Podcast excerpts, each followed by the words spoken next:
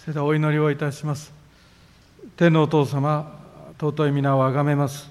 主をあなたを拝しまた礼拝いたします。あなたを心から愛しまた私たちのためにあなたが一人子をも惜しまずに私たちのために与えてくださりそして十字架の上にお捧げくださったことを心から感謝をいたします。御子イエス・キリストよあなた私たちのために命を投げ出してくださりあなたの死によってその十字架の刑罰によって私たちが信じる者が死後刑罰を受けることがないように裁きを受けることがないように第二の死を迎えることがないように十字架の御業を全うしてくださりそしてよみがえってくださったことを覚えて感謝をいたします。あなたを礼拝いたします。あなたは今日も素晴らしく私たちの永遠の命を与えてくださるだけでもうそれだけで私たちは満足でありますけれどもこの地上の事柄までも心配しまた私たちの精神状態までも心配してくださり神様私たちを慰め励ましてくださる方であることを覚えて感謝をいたします。礼拝を捧げる私たちまたこのところに来ることができないでおられる特別な状況におられるお一人お一人特に神様悲しみの中にあられる兄弟姉妹方の上に主イエスキリストの慰めが豊かにありますようにあなたの天の窓を大きく開いてくださることを祈ります。礼拝者である私たちが今どのような恵みの中にあり神様あなたの礼拝を通してどれだけの祝福に預かっているのか私たちの肉の目では見えないところをどうぞ礼拝に通してあなたが教えてくださることを祈ります。御言葉を開いてください。感謝をしイエス・キリストの皆を通してお祈りをいたします。アメン。おはようございます。感謝いたします。来週がペンテコステの礼拝になります。聖霊降臨日と漢字では呼びますけれどもペンテコステの礼拝を来週来週は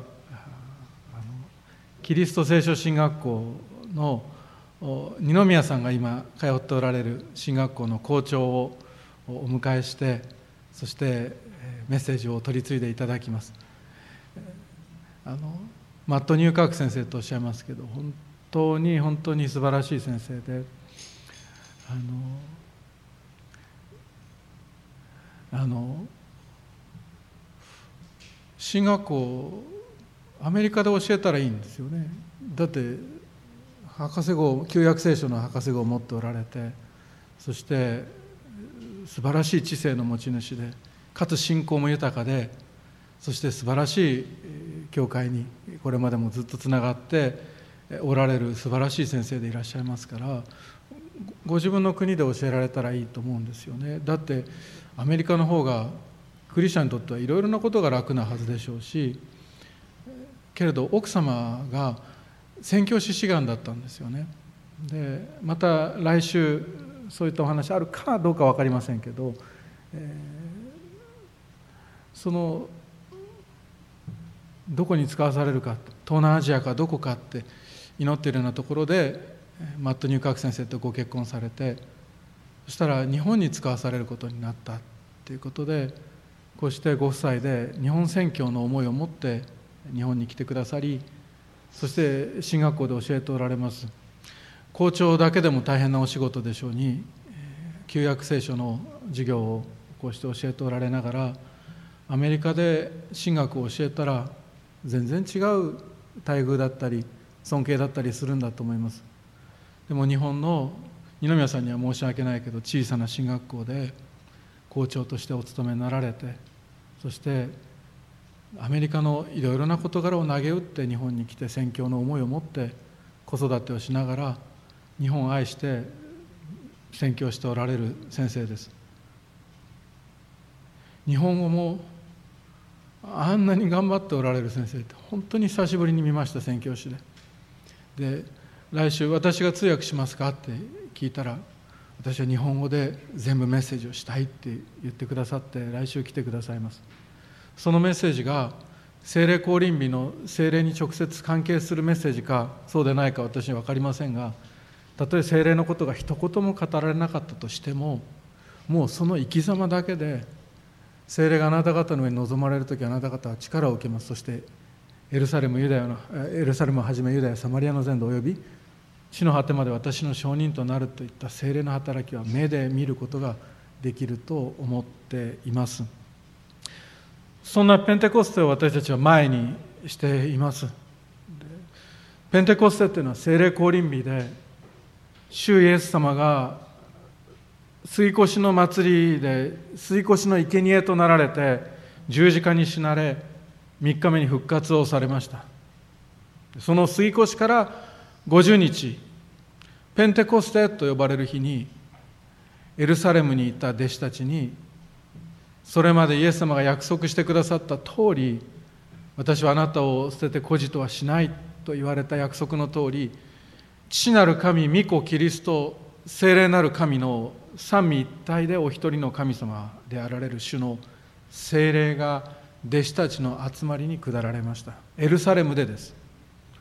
この聖霊はそのエルサレムをはじめその後聖書を通して読んでいけばユダヤで聖霊が下りそしてサマリア伝道で聖霊を受ける人々が出てきてエルサレムユダヤをはじめエルサレムをはじめユダヤサマリアの全土および地の果てと呼ばれるこのパウロの宣教旅行を通して違法人にまで宣教が進みそれは今もこの時代もその違法人たちも聖霊を受けることがところが聖書の中にたくさん出てきますがそれは今この時代も変わっていません。継続しています。イエス様が宣教されるところイエス様が述べ伝えられるところ聖霊が働かれ地の果てまでもうそれこそ東の果てである私たちのそのさらに東の果ての東海の地域のこの名古屋の東の果てまで精霊が働かれて今もかつてはイエス様を信じないと心に決めていた人たちの心が変えられてイエス様は主であると告白することができるように精霊によって変えられている人々がどんどん出てくる。そうした精霊の働きは地の果てまで今も続いています。私たちの教会からも宣教師を派遣しさらにイエス様を信じる人々が精霊によって起こされるようにと進んでいる。それがペンテコステの霊の働きであります。私が大学で学んだのはいろいろ学びましたけど宣教学を主に学びました。その一つのクラスで世界観聖書的世界観という授業を受けたことを今も覚えています。人は世界観という眼鏡を通してこの世界を見ているっていうのがその授業でした。でその世界を世界観を通して見て理解し解釈しているでこの世界には物質だけを信じる人々がいる。手で触ることができ目で見ることができ数値に置き換えることができ観測したりすることしか信じない。それがそれしか存在しないと思っている物質主義的な世界観で生きる人たちもいます。その眼鏡をかけると霊的な事柄っていうのがもう全て排除されますから見えないわけであります。しかしクリスチャンというのはその授業で教えられたことはクリスチャンというのは聖書的な霊的な世界観でものを見る人たちだと教えられました。神は霊であってと聖書に書かれています。初めからおられ終わりもなくそして始めもなく終わりもなくでいいかもしれません。とにかく私はあるという方ですから永遠の昔からおられ永遠の未来に向けていなくなることが絶対にない唯一の神様を私たちは信じていますしそしてこの神が創造された霊的な被造物があることを信じています。見つかいと呼ばれる天使たちがそうです。他にも霊的な存在はあります。悪魔サタンと呼ばれるものやそれに従う悪霊どもがそうでありますしそして人間があります。その人間には魂が与えられています、まあ、物質もあります。そうした中で聖霊なる神様がこの世界と教会において働かれるその働きを私たちは信じるその聖書的な霊的な世界観を持って生きていきます。それを持つ時に私たちはその霊的な事柄を体験しそして生きていきます。それで私たちは聖書から悪霊の働きがあることも知っています。ペンテコステを前にそれをきちんとわきまえていたいと思います。私たちは精霊の働きを喜んで生きていきます。今日もそうですし明日もそうです。今日の午後もそうです。なんなら今だってそうです。昨日だってそうですしイエス様を信じた日から私たちは精霊の働きを喜んで生きていきます。その憐れみはつきません。朝ごとに新しい。とにかく私たちはよかった。愛されている。よかった救われていると感謝をしながら生きていきます。しかしながらそうした霊的な事柄を体験しながら私たちは霊的な戦いも体験していきます。悪霊どもとのまたそのさまざまな誘惑や試練信仰を失わせようとする一切の事柄との戦いであります。その霊的な戦いの武器はといったら聖書の御言葉もそうですが何より悔い改めです。また謙遜であります。またキリストを信じることでありキリストに似て生きていくことでありまた祈りを捧げることでありまた礼拝を捧げることであります。これらの今申し上げた武器はどれもなんだか強そうではないような武器です。私たちにとってはもうなんだか当たり前になってしまっているこれらの武器ですが霊的戦いにおいてはこれらしか影響力はありません。あなたがどれだけ雄弁で誰かを説得することができる知性の持ち主あるいは物事の語り口の上手な方であったとしても人を説得することで霊的な戦いに勝利することはありませんし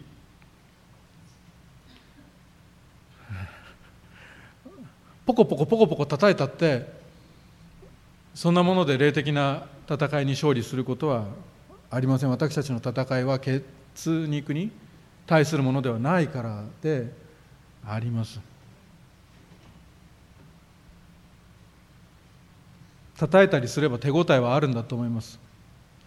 押したりすれば作用反作用でこっちにもなんだか押したっていう手応えがあるんだと思います。ところが礼拝や祈りや謙遜やへりくだりや悔い改めこれらは全部手応えがない霊的な攻撃になります。手応えが欲しいなと思うでしょうか？そもそも霊的霊に対する攻撃で手応えを期待する方が間違ってると思うんですが、えー、私たちは今日このメッセージを通して自分たちが霊的な戦いに召されている一人の存在でクリスチャンであることを覚えつつそれにおいて悔い改めを持っていきます。このメッセージを聞いて聞いて悔い改めをしていきますし愛を持っていきます。およそ手応えがないと思われるキリスト信仰を持っていきますし礼拝の大切さを覚えて立ち上がってまいります。今日のメッセージは悪霊と交わるものになってほしくないというタイトルです。私も昔昔言われたことですけれども悪霊の働きはあるっていうのは教会では教えられるんですがそれでも教会では悪霊については知らない方がいいと言われたことがあります。またそう教える人がこの日本のキリスト教会でも多いことを聞きます。いきますよ。半分正しく半分間違っています。半分正しく半分間違っています。知らない方が良いのではないです。間違ったことを教えられるくらいなら知らない方がいいということです。もう一回言った方がいいです。知らない方がいいんじゃないです。間違ったことを教えられるぐらいだったら知らない方がいいということです。というのは悪霊に対するまた霊的戦いに対する間違った教えは教会を壊しますし悪霊のまた悪魔の喜ぶところです。ですからそんなものを聞くくらいだったら聞かない方がいいし知らなかったっていう方がいいということです。でも悪霊や悪魔に対する正しい教えは絶対にクリスチャンは知っておくべきですしそしてそんなに難しくないです。そんなに難しくないです。数学もいらないし歴史もいりません。お話しすることはこうです。よく聞いててください。この世界に起こる悪は全てが悪魔や悪霊によるものではないということ。それが一つです。いくつも教えたいことありますが今日二つだけにします。一つ目はこれです。この世界に起こる悪は全てが悪魔や悪霊によるものではないということです。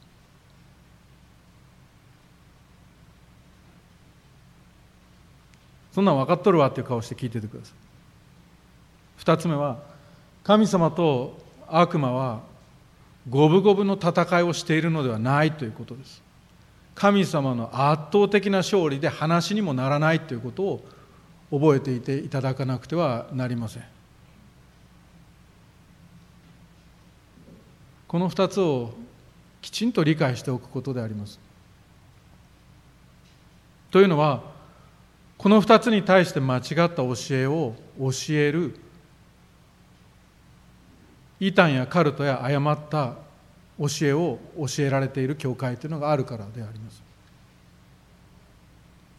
この世界や私たちの人生に起こるさまざまな悪は全て悪魔や悪霊の働きではありません。私 いきますよ。私たちの罪が原因になっていることだってあるしむしろそれが多いと思います。解決は皆さん聞いててください。悪霊の追い出しではなくて解決は悔い改めなのに悔い改めたくないからか何なのか知りませんけど全部悪霊のやったことにして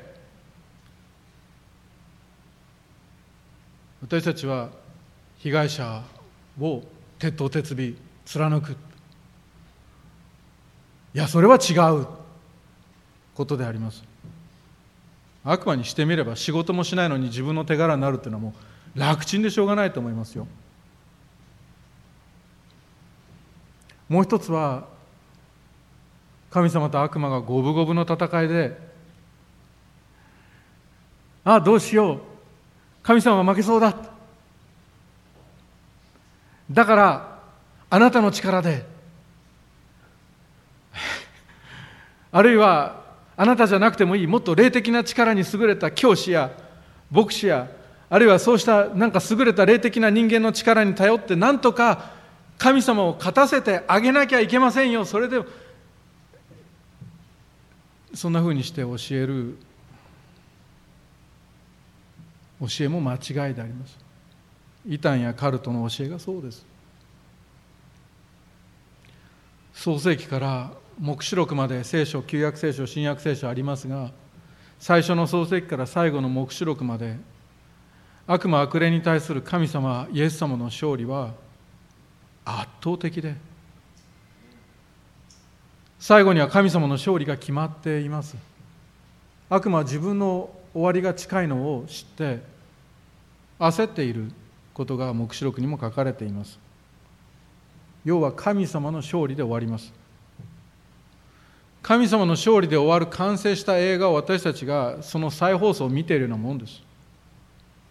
もう勝利は決まっている。あるいは勝って終わった野球の試合を巻き戻して見ているようなもので悪魔の圧倒的な力不足と悪魔と悪霊どもの敗北は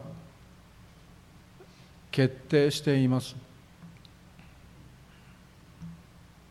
ところが私たち人間が行ってしまうあるいは覚えてしまう大きな悪魔や悪霊に対する間違いは神様の力と神様のお立場や座を彼ら悪魔悪霊に与えてしまうことであります。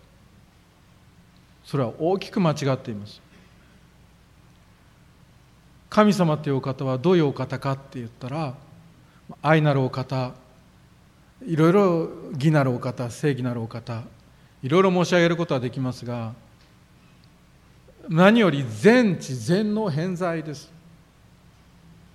噛み砕きますから心配しないで。いい全知っていうのは全部知ってるっていうことです。神様全部知っておられます。あなたのこともあなたの心の内にあることもあなたが何でできているかもこの世界でこれから何が起こるかも全て知っておられる全知なる神全能なる神様全てを行うことができる方です。神にとって不可能なことは一つもありません。全知全能そして偏在変はあれです。神尿の変ですね。偏在どこにでもおられるということです。今同時にどこにでもおられるということです。ここにもおられ私たちのうちにもうちにもおられそして別の国にもおられこの地上であるいは世界で宇宙でおられないところはありません。偏在なるお方です。これが神様です。悪霊は違います。悪魔も違います。彼ら全知ではありません。あなたのことを全て知ってるわけじゃない。むしろ知ってることはそんなに多くないかもしれない。全能でもありません。何でもできるわけではない。神のお許しなしに物事を行うことはできなければ神の許されたカテゴリーのことしか行うことができません。偏在でもありません。どこにでもいるわけではない。呼ぶ記の中には歩き回ってきましたって書いてある。偏在はそんなことしません。だから言うんです兄弟姉妹。特に中高生大学生。ホラー映画は絶対に見るべきではない。それは怖いからじゃありません。精神もおかしくなるからとかそういうことっていうよりもむしろあれは悪魔悪霊が自分たちが全知全能偏在の力を持ってるっていう嘘を皆さんに思い込ませるための CM ですから。ああいうものは見ないことであります。ああいうの見るから皆さん悪魔や悪霊は私のこと全部知ってると思いますし何でもできると思いますしどこにでも今ここにいるかもしれないなんてことを思って鳥肌が立ったりするバカな事柄へと私たちを導かれていってしまうわけであります。そんなことはしないことです。悪霊悪魔は私たちよりも強いかといったら人間よりもはるかに強いの。それは当たり前です。霊的な被造物ですから。しかし人がキリストを救い主として信じるならその人のうちには主イエス・キリストが住まわれます。それで第一ヨハネの4章4節にはあなた方のうちにおられるあの方がこの世にいるあの者たちよりも力が強いからであると書かれている通りこれらの霊どもはあなたをつかみあなたを自分たちのものにすることができないのであります。悪魔よりも強いっても比較の対象でもない。力強い御子イエス・キリスト勝利者イエスが全知全能偏在の神があなたを守ってくださるということです。まとめます。クリスチャンは大丈夫ということです。クリスチャンは大丈夫なんです。こうしたことを信じるのが霊的な世界観です。聖書的な霊的世界観です。ただの霊的世界観ではありません。この世界の中にはいろんな神々がいてっていうのを信じるのが間違った霊的な世界観です。物質主義的な世界観で生きてきた人もいれば悪霊が強いと思い込む霊的世界観で生きてきた人たちもいます。しかしキリストを信じるならば私たちは聖書の御言葉を信じますので聖書的世界観に生きることができるようになります。その聖書的世界観こそが正しい世界観です。ですから兄弟姉妹間違った悪霊に対する教えなどを聞いて第一コリント4章6節にあるような書かれているところを超えたりするようなことがないようにしていただきたいと思います。正しい霊的な世界観は全てこの聖書の中にあります。ここに書かれていることを超えないことであります。また書かれていることを省かないことです。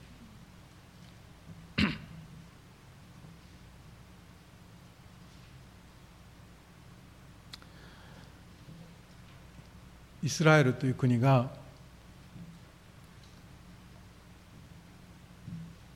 ソロモン王の時に大繁栄をいたしました。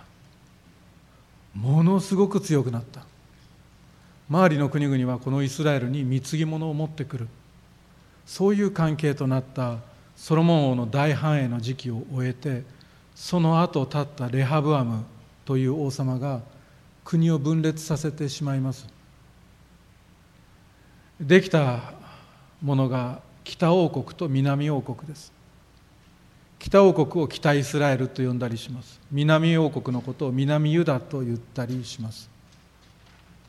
その北と南に分裂してしまった時代の出来事。南ユダの王国に一人の王様が生まれます。その名はマナセと言いました。このマナセのお父さんもやっぱり王様で当たり前ですがこのマナセのお父さんは私たちが善王と呼びますが善なる王様とにかくいい王様でした。ヒゼキヤ王と言います。ヒゼキヤ王お父さんのヒゼキヤ王は素晴らしい王様でした。一番の特徴はって言ったら宗教改革者でした。イスラエルが信じていた神様を信じる信仰が壊れていった時代のことです。人々が神様を信じることを見失ってやめていった時代の王様でした。その時ヒゼキヤ王は立ち上がり宗教改革をなし神礼拝を整えて直していった王様でした。成功しましたかって言ったら見事に成功しました。素晴らしい王様だった。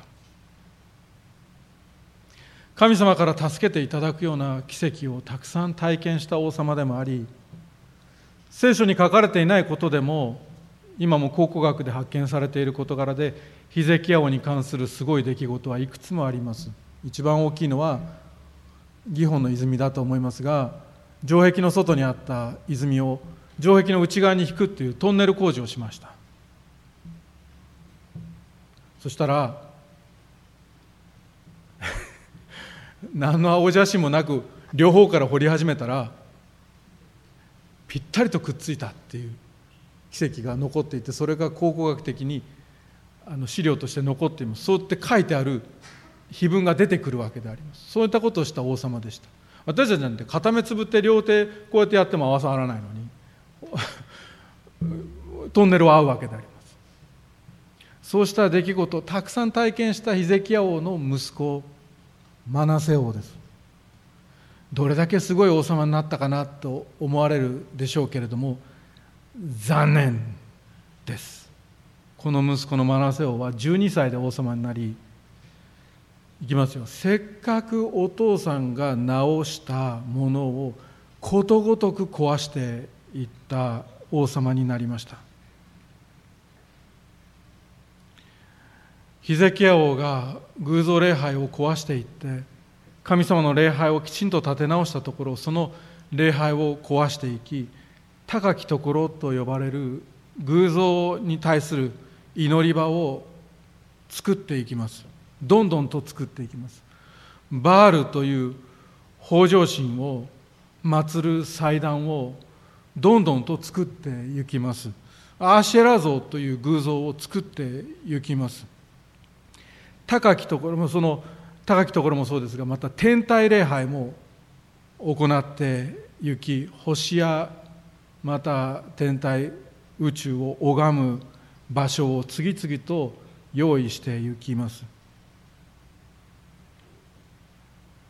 兄弟姉妹今日は悪霊と交わるものになってほしくないというテーマです。今日は霊的な世界観のことについてお話をしています。これらの偶像への祈り場と偶像礼拝と偶像の神殿とそして偶像そのものは悪霊との接点です。その霊的な悪影響が入ってくる扉をエルサレムにせっかくヒゼキヤが閉じたのにどんどんと開いていきそこで子供を焼いて生贄として捧げたり火の中を通らせるっていうのは皆さん石で焼いたじゃ火で焼いた石の上を熱々熱々熱って通っていくことじゃないです。あんなんじゃないです。火の中をくぐらせるっていうのは火の中で焼くっていうことです。子供たちを火で焼き生贄として捧げたり占いや霊媒をすることで悪霊の影響の扉をせっかく閉じたのにどんどんと開いていったのがマナセ王でした。イスラエルの発掘では考古学の発掘ではカナン人によって建てられた石の柱が出てきました。またその近くから、まあ、その場所から偶像がどんどん出てきます。そのうち2本出てきたのは蛇の偶像でした。モレクシンを蛇に例えて作った偶像が出土しています。あそれはそうだろうなと思って聞いておられるあなたにお話ししますがその中から壺が出てきました。その壺の中には焼けた赤ちゃんの骨や体を半分に切られた7歳から9歳の子供の骨などが焼けた状態で発掘されていました。これらは神様が意味嫌われることだと聖書に書かれている事柄のほとんどがその中から出土されていくわけであります。これと同じことをマナセ王がやった結果エルサレムの市民は皆悪いことを行うようになっていきます。人々の思考が変わり願いが変わり人生の目的が変わりそこから行動が変わり習慣が変わり文化が変わり悪霊によって悪い方向へと国家全体社会全体が変化していく。それを神様は深く悲しまれました。それで神様は神の民がそんなふうに悪く変わっていくことを悲しまれ第二歴代書のところに書いてあります。マナセ王を外国の捕虜にします。そして大きな苦しみを与えました。そうしましたらマナセはどうなったか。兄弟姉妹自分のことに当てはめてみることであります。皆さんが大きな苦しみを得た時にあなたと神様との関係はどんな関係になりますでしょうか。もう少しシンプルに言えばあなたが神様に向かっておっしゃる言葉は一体どんな言葉か。マナセはヒゼキヤ王の息子マナセは自分に苦しみを与えた神様を呪ったりせずああ自分が悪かったと悔い改めたのであります。それを聖書はへりくだりと呼びます。マナセはへりくだりました。これが肝心だった。マナセはその後神様に祈り主はその願いを聞き入れたと書いてあります。そして神様はエルサレムへとこのマナセオを戻していく。めでたしめでたしではありません。この後が肝心です。この後主こそ神であられることを知ったマナセは一体何をしたか。主こそ神であることを知ったというその知って終わりではなかった。知的同意で満足したのではありません。知的同意したままキリストが神である主が神であるということを知った人として人生を終えたのではなくてその知識とそして神様が自分を引き戻してくださったその恵みの体験を行動にして形にしていきます。それ何をしたかといったら悔い改めの実を結んだということです彼は何をしたのか。自分が作った偶像の祭壇と偶像どもを全て捨てていったわけであります。分かりやすく言えばヒゼキヤ王が閉じて自分が開いてしまった悪霊とのそのつながりをその入り口を全て閉じていったということであります。そしてその後何をしたかって言ったら主の祭壇を築き直したと聖書に書いてあります。そして生贄を捧げ主に向かって礼拝を捧げたことが書かれているわけであります。聖書の中には主の祭壇を築き直すという言葉がいろんなところで出てきます。祭壇が壊れてるからです。祭壇が壊れるからです。壊れて気にしないからです。でもある時私たちは目を覚ます。あ私のキリスト礼拝は壊れていると。このままではいけないんだと。それで主の祭壇を築き直した旧約聖書のさまざまな私どもの信仰の先輩よろしく私たちも私たちの信仰の礼拝の場を直して直して生きていきます。だからあなたもそうしろというメッセージではありません。私がそうだというメッセージです。あなたもそうじゃないですかというメッセージです。本当に聖書を大切にしていただろうかとか。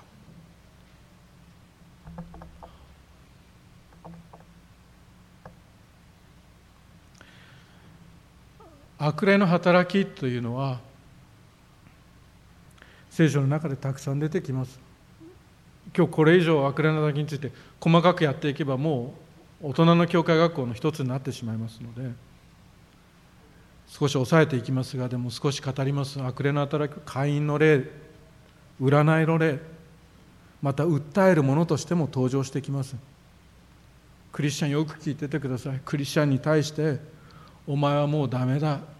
ふさわしくないとか。あなたはこの教会に来ちゃいけない人だとか。そんなふうに言い続ける例であります。ヒゼキヤ王マナセ王のお父さんのヒゼキヤ王に対しても悪霊の働きは多かった。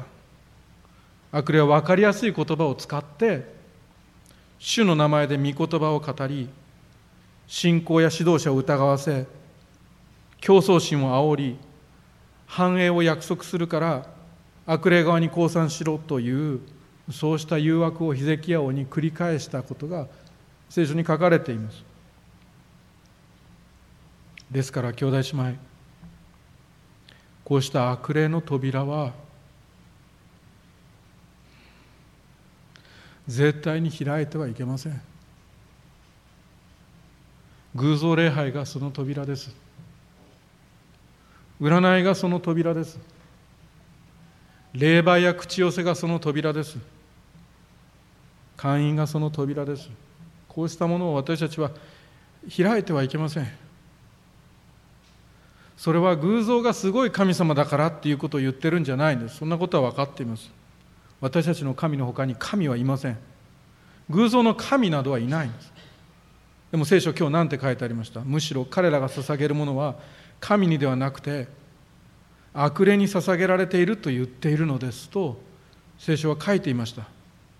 兄弟姉妹偶像礼拝の背後にあるのは神ではなく悪霊です。クリスチャンというのは聖霊なる神とその慰め主癒し主清め主なる聖霊なる神との交わりを持つ人々です。それが私たちです。それで生産式にも預かる。であるのに悪霊との交わりを持ってはいけない。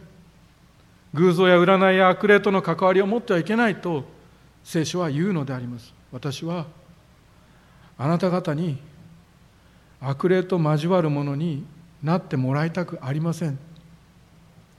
これが神の声です。これがキリストの切なる願いです。一和教会に集うクリスチャンたちを私はあなたに悪霊に交わる悪霊と交わるものになってもらいたくない。キリストは胸をかきむしるようにしてあのいつも主がおっしゃる憐れみに満たされてるあれ腹が痛くなるってことですよね。もう内臓がかき乱されるような思いを持って教会によって客員よって教会に集うここの教会に転勤で来られてる方たちよって兄弟姉妹方よあるいはこれからクリスチャンになりたいと思ってる人たちよ絶対に悪霊と関わらないって。それが主イエスの御心であります。なぜならそれらの交わりは悪霊の影響の接点だからです。つながってなかったものがつながる。コンセントにプラグを差し込むようなものでその接点こそが扉であってそれが開いてしまう。悪影響があなたから外へと広がっていく。だからであります。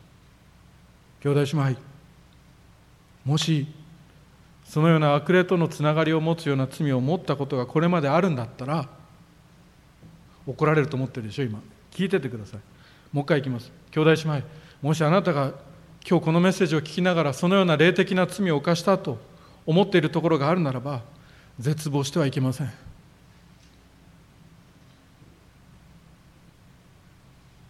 今日主に悔い改めるのであります。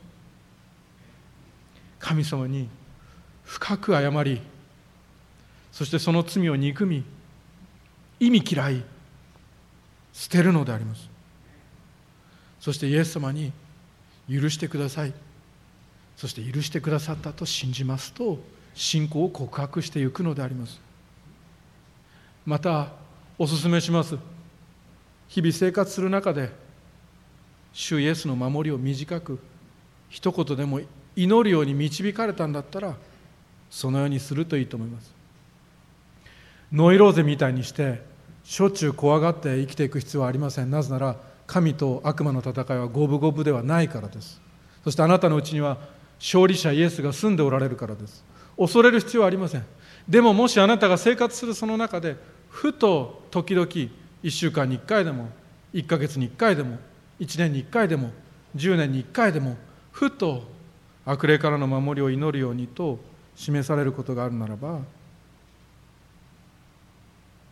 主よお守りくださいって一言祈ったらいいと思います。言葉数が多ければ聞かれるのではありません。心から祈ればいい。防水スプレーみたいなもんではないでしょう。それは例えが悪すぎると思っています。けれど主は守ってくださいます。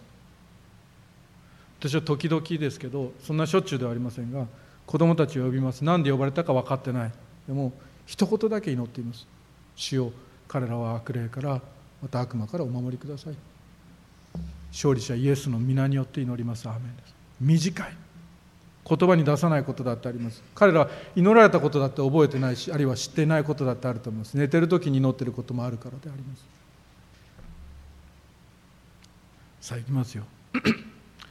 それだけでなくでメッセージの最後のポイントに入っていきます。それだけでなく兄弟姉妹悪霊をうんぬん切り離して扉を閉じてよしではなくて精霊に満たされて生きていくことであります。精霊に満たされて生きるっていうのはあなたが突然この場所で不思議なことを言い出したり不思議な働きに召されたりすることだけではありません。精霊に満たされて宣教していくことであります。この間信徒のある方と一緒に外を歩んでいましたらその方ギデオンの聖書を持ってきてて突然配って「読んでね」って言ってました。びっくりしたんじゃないかなと思います。もうそれと同じことやれと言ってるわけではありません。あなたができる宣教は精霊に満たされてすることであります。なぜなら私たちにとって宣教は非日常じゃないからです。私たちは宣教とか伝道とかっていうとなんか不思議な人が不思議な時に不思議なことをするもんだと思ってます。違います。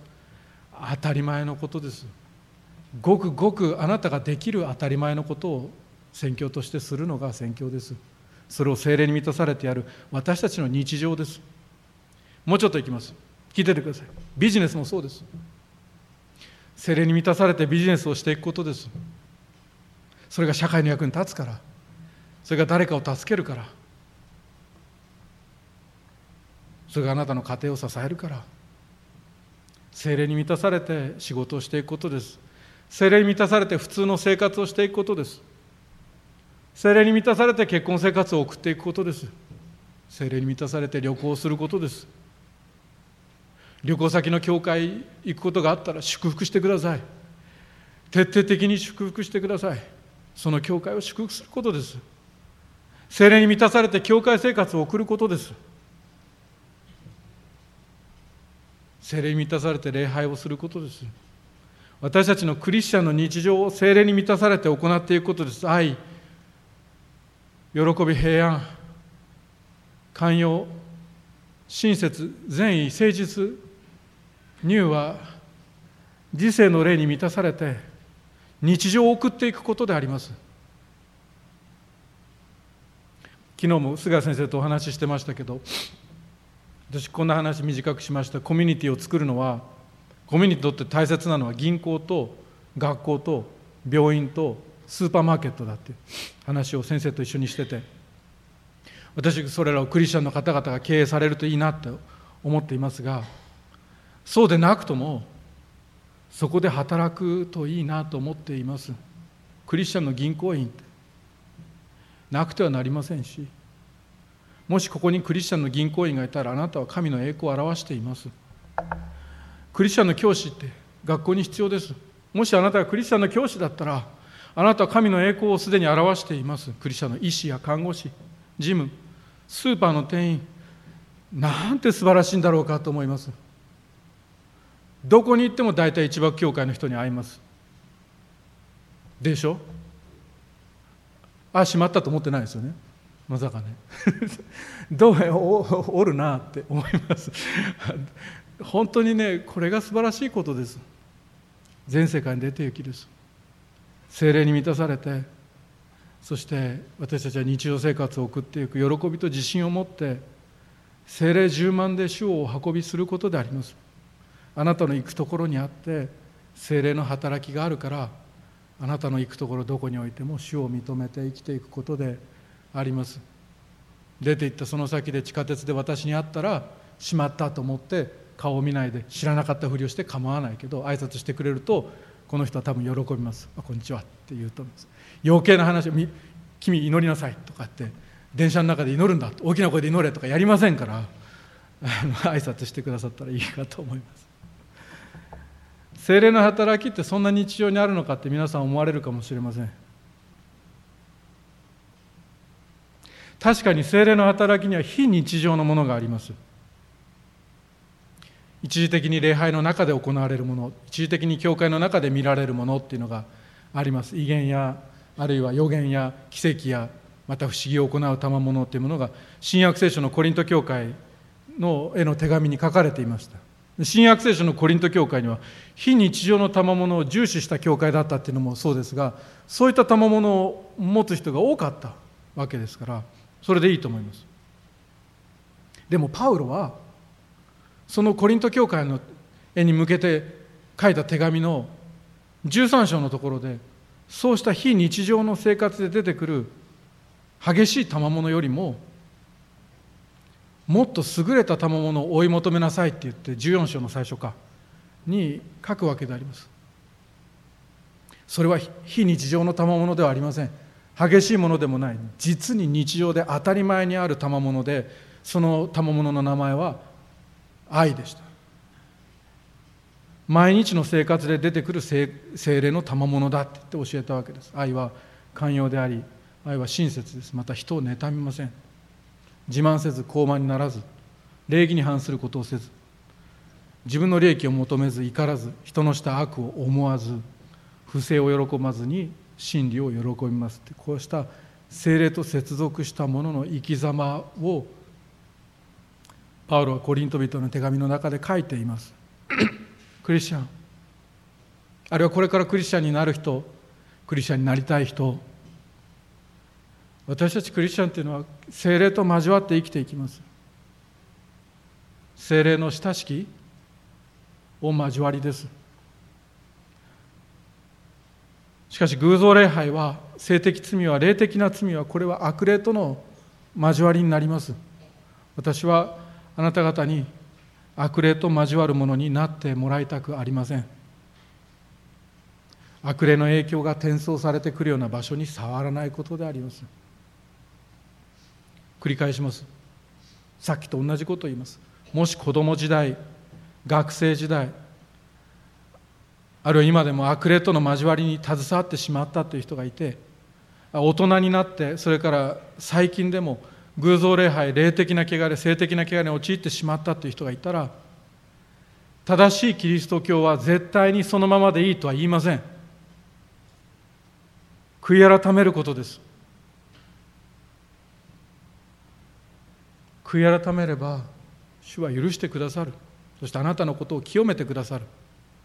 神は真実で正しい方ですからその罪を許しまた全ての悪から私たちを清めてくださると書かれている通りであります。あれが主の約束です。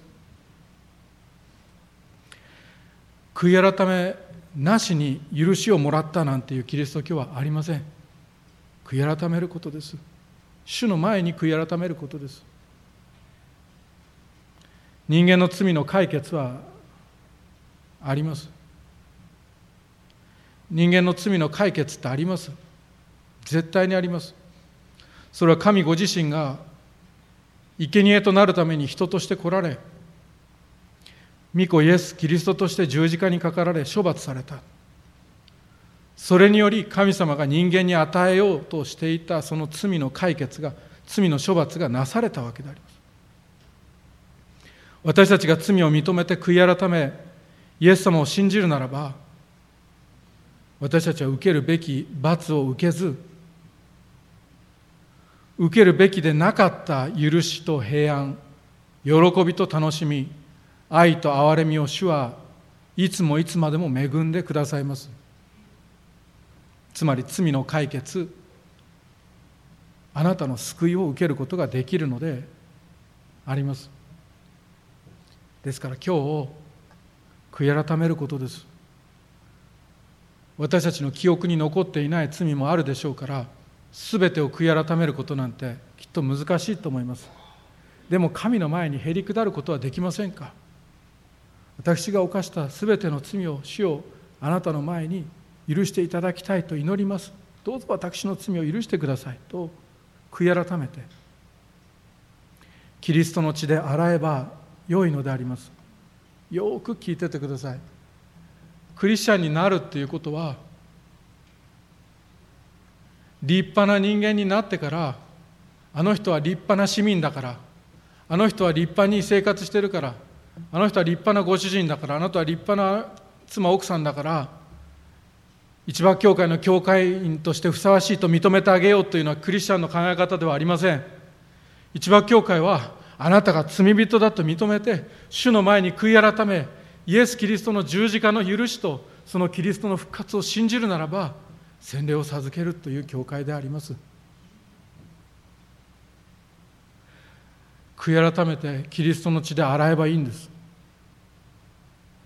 そうしたらそして祈り信じて主に頼ることです。悪霊との交わりで汚れてしまった私の霊がある。思うんだったらそれは石鹸では落ちません。石鹸では落ちない霊的に汚れてしまった私ですってあなたが言って絶望するんだったら聞いてください。石鹸でも洗剤でも落ちないけれどもキリストは十字架で血を流されました。その許しの地清めの血を信じて受け入れることです。そして私はキリストの十字架の血によって許されたと祈ることであります。そしてその悪霊との接点を今日やめればいい。この礼拝を境にやめてしまえばいい。それだけであります。そして最後マナセはどうしたか。マナセ王はどうしたか。マナセ王は礼拝を復活させました。さっきも言った壊れた祭壇というのは礼拝のことです。マナセは偶像の祭壇を捨てて誠の神の礼拝を立て直したのであります。悔い改め素晴らしいことです。もし今日皆さんの中で悔い改める方がいるんだったら あなたが世界最初の悔い改め者悔い改め者ではありません。悔い改め者ってなんだ？あなたが最初の悔い改める人じゃありません。人生の歴史の中人間の歴史の中であなたが最初に悔い改める人ではありません。先輩の話聞きます？使徒の働きに先輩がいます。使徒の働き使徒の働き19章にはエペソでイエス様を信じる人が起こされた。こう書いてあります。そして信仰に入った人たちが大勢やってきて自分たちのしていた行為を告白し明らかにした。また魔術を行っていた者たちが多数その書物を持ってきて皆の前で焼き捨てた。その値段を合計すると銀貨5万枚になった。こうして主の言葉は力強く広まり勢いを得ていった。と使徒の働き19章に書かれています。魔術師占い師が本を焼いた。ブックオフに売れば銀貨5万枚になったんです。ところが古本に出したのではない。燃えるゴミにして出したのであります。マナセはそれと同じように自分が作り上げた偶像礼拝の数々を捨てていきました。そしてマナセは祭壇を築き直した。主の祭壇を築き直すというのは偶像礼拝を捨てて壊れた礼拝を立て直すということです。兄弟姉妹あなたのキリスト礼拝どこか壊れているところはないか。絶望してはいけません。直せばいいんであります。最後に私たちは悔い改めまあ悔い改めのメッセージだ。でもそれで終わらず最後に喜んで終わりましょう。何を喜ぶんですか？私結構悔い改めてるんですけど。何を喜ぶんですか？私結構シリアスな顔してるんですけど。何を喜ぶんですか？私結構絶望してるんですけど。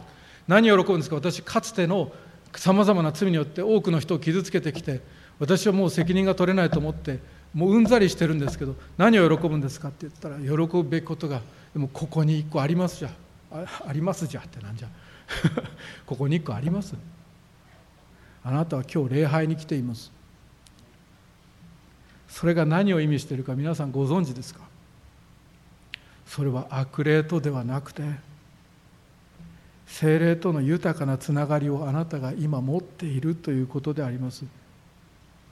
あなたの口を大きく開けよう。私がそれを満たそうと言っておられる主が今この礼拝にあってあなたに天の祝福の扉を大きく開こうとしておられます。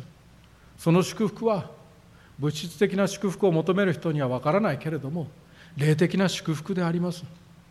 神様はあなたに霊的な祝福をこの礼拝でお与えになってくださる。それを実は私たちは毎週続けてきた。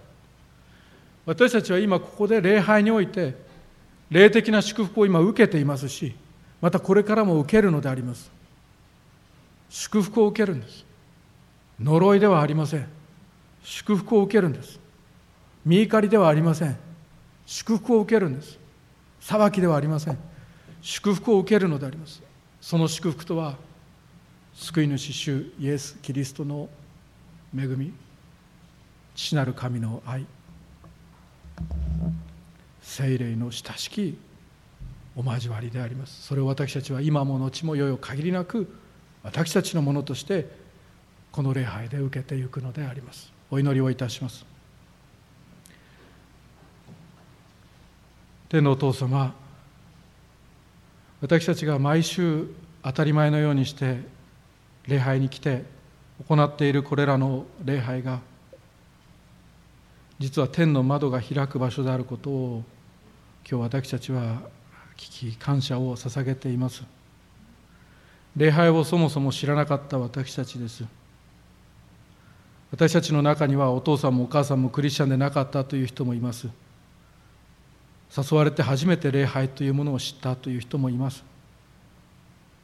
でも私たちがこうして与えられた礼拝で主に向かって賛美を捧げ主に向かって祈りを捧げ御言葉を聞きそこで天の窓が開いて私たちが見つかりの上り下りを見たあの旧約聖書の出来事のようにこの場所のなんと恐れ多いことよここは神の家に他ならないここは天の門だと言わせていただく恵みに預かっていることを感謝します。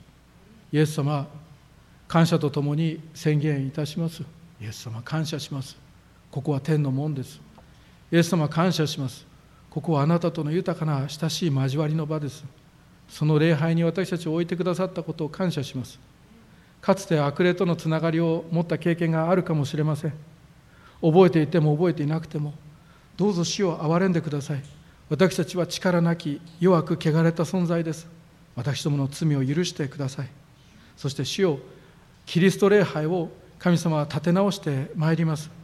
あなたが喜ばれる最高のキリスト礼拝を捧げていくものとしてどうぞ私たちの祭壇をあなたが立て直してくださいますように。ここにおられる一人一人のクリスチャンが今日喜びを持って精霊の恵みに預かったものとして世の中へ使わされていき大胆に勇気を持って明るくまた愛を持って生きていかれることができますように主を祝福してください。